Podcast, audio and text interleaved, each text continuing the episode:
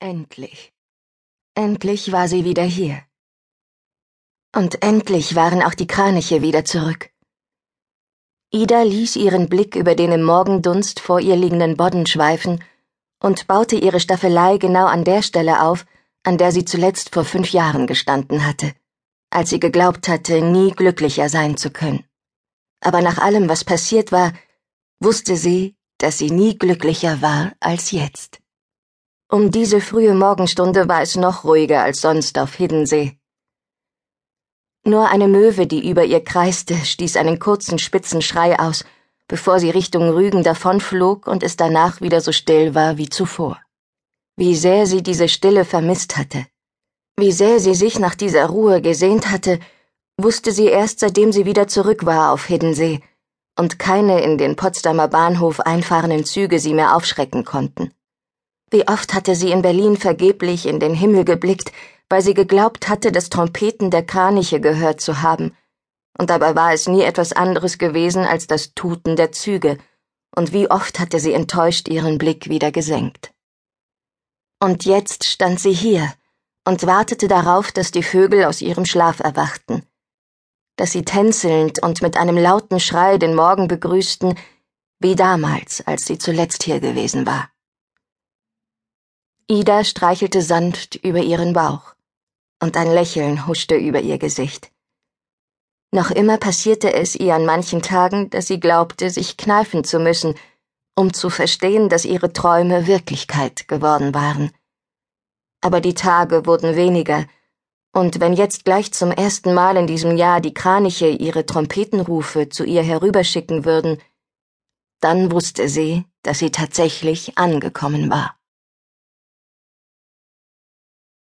Kapitel 1 Ida malte mit ihren vor Kälte rot angelaufenen Füßen Kreise ins Wasser. Wie ein Stift über weißes Papier strichen ihre Zehen über die schattige Wasseroberfläche und hinterließen dort flüchtige Spuren. Das Entenpaar, das ihr Treiben aus sicherer Entfernung misstrauisch zu beobachten schien, nahm Ida nur aus dem Augenwinkel wahr und auch als drei Schwäne fast zeitgleich unüberhörbar im Knieper Teich landeten, hob sie kaum merklich den Kopf. Ida, verdammt, wo steckst du?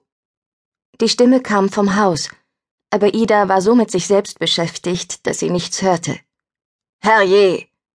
Emma schüttelte verständnislos den Kopf, während sie mit polternden Schritten über den Steg zu Ida ging. Wir haben April und in der Nacht friert es noch immer, und du hältst deine nackten Füße schon wieder ins Wasser.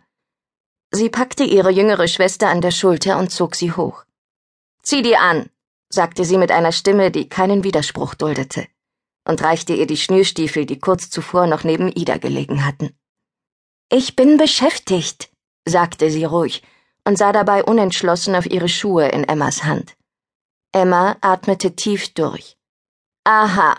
Und womit, wenn man fragen darf? Mit Träumen? Ich studiere die Bewegungen des Wassers. Sieh doch mal. Sie beugte sich über den Rand des Stegs und fuhr mit ihrem Zeigefinger durchs Wasser.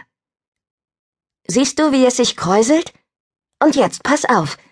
Jetzt sieht es so aus, als würde es ausfransen, wie die Stoffreste in Mutters Nähzimmer. Siehst du? Sie drehte sich zu ihrer Schwester, die ihr noch immer die Schuhe hinhielt. Komm jetzt, Vater wartet. Ida seufzte leise. Sag ihm, dass ich gleich komme. Nur noch einen Moment. Sie wandte den Blick zum Himmel. Die Wolke müsste gleich weg sein. Ich will nur kurz das Wasserspiel im Sonnenschein beobachten. Glaubst du wirklich, dass du damit durchkommst? Emmas Augen funkelten. Dann drehte sie sich um und ging wortlos davon. Meine Schuhe! rief sie ihr noch hinterher, aber Emma trug sie wie eine Trophäe ins Haus. Ida schob ihren langen Rock nach oben und ließ sich auf die kühlen Planken des Stegs fallen. Auch wenn sie um das Gespräch mit ihrem Vater nicht herumkommen würde, war sie erleichtert, sich wenigstens einen kleinen Aufschubergauner zu haben. Sie wusste ja, was er ihr zu sagen hatte, und sie wusste auch, dass sie ihn wieder enttäuschen würde. Während sie auf die Strahlen der Frühjahrssonne wartete, drangen aus dem Musikzimmer leise Töne. Ida wandte sich zum Haus und sah, dass das Fenster zum Garten offen stand. Lilla musste es geöffnet haben, denn nicht einmal ihre Mutter konnte die Tonleitern in so rasantem Tempo spielen, wie ihre jüngste Schwester. Sie lauschte deren immer schneller werdendem Spiel, bis ein lauter, scheußlich klingender Akkord es abrupt beendete. Erst jetzt merkte sie, dass sie am ganzen Körper zitterte. Die Wolke hatte sich noch immer nicht verzogen, und im Schatten war es kalt geworden. Wenn sie sich nicht erkälten wollte, musste sie schnell ins Haus. Stattdessen aber zog sie nur die Beine dichter an ihren Körper und vergrub ihre nackten Füße unter ihrem Rock. Ida! Den schneidenden Ton kannte sie nur zu gut. Jedes Mal, wenn sie ihn hörte, wunderte sie sich, dass er das Leben nicht wenigstens für einen kurzen Moment zum Stillstand brachte. Aber die Schwäne schwammen ungerührt am Schilf entlang, und über ihr kreisten einige Möwen. Mit einem Gefühl tiefer Ungerechtigkeit ging sie langsam zum Haus. Wie ein Mahnmal stand ihr Vater vor dem Eingang zur Veranda und erwartete sie bereits. Wortlos hielt er ihr die Schuhe hin und rührte sich nicht von der Stelle, bis sie ihre Stiefel zugeschnürt hatte. Ida lächelte zaghaft, aber sie wagte nicht etwas zu sagen. Dabei hätte sie ihm gern erzählt, wie anders das Wasser heute ausgesehen hatte, viel klarer als vor ein paar Tagen. Im Salon war es angenehm warm, und beim Anblick des lodernden Kaminfeuers dachte sie kurz an ihren Zeichenblock, der auf dem Schreibtisch in ihrem Zimmer lag und den sie nach dem Gespräch unbedingt würde holen müssen, um die züngelnden Flammen aufs Papier zu bannen. Aber noch ehe sie sich genauer überlegen konnte, wie sie es anstellen sollte, das Knistern und Flackern zu zeichnen, kam ihr Vater auch schon zur Sache. Ich habe mit Fräulein Stolz gesprochen, sagte er, nachdem er in einem der beiden hohen Ohrensessel Platz genommen hatte, zwischen denen ein kleiner Spieltisch stand.